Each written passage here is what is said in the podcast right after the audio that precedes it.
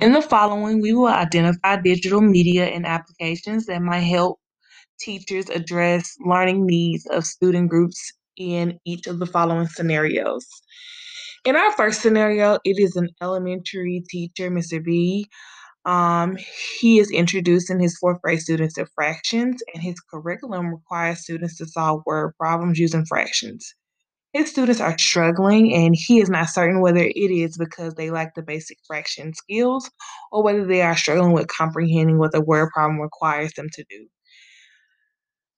Um, he is looking for technology resources to assist his students. Um, some resources that he could use um, for solving the fractions is virtual virtual manipulatives to solve fractions to give students hands-on practice to model solving problems. They can also use Khan Academy to better support them for extra practice, and the teacher will also be able to track the students' progress. For the word problems, students can use iPads to turn the word problems into a video of someone model, someone modeling the details of the word problem, or they can model the word problem themselves.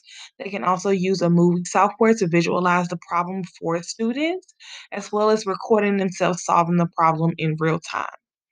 In the middle school scenario, we have a teacher, Mrs. C. Um, she teaches seventh grade science um, with a diverse group of students.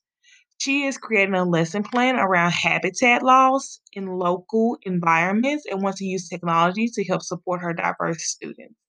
She is struggling, and as a teacher leader, um, you are mentoring her through using technology to meet her students' needs.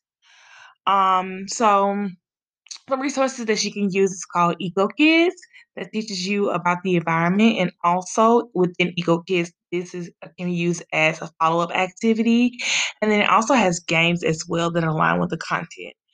Um, these strategies can also, I mean, these activities can be broken down into small group settings based on students' academic level. Students can also complete this on their tablets or laptop where they can make videos of their understanding of the content. This activity will also give students more of a visual standpoint, which is super beneficial beneficial for ESL and ELL special needs students. Um, in our last scenario, we have a high school teacher, Miss Miss R. Um, she teaches English and she's preparing her students for a state mandated test with heavy reading and literature focus. Because this is a this test is a graduation requirement, she wants to ensure her students perform very well on the test. Um, so she's looking for technology to help her students prepare for the test. Um, something that she can use is um, an interactive whiteboard um, for her project that um, where you can see what students are doing in real time. They can also use Google Docs, um, where students are able to collaborate and annotate text together, um, given by the teacher. Um, also, something else that, that can help support students through this process to prepare them for the state mandated test, they can use iPads.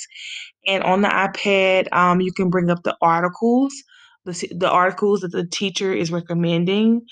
Um, and you can use what's called News ELA.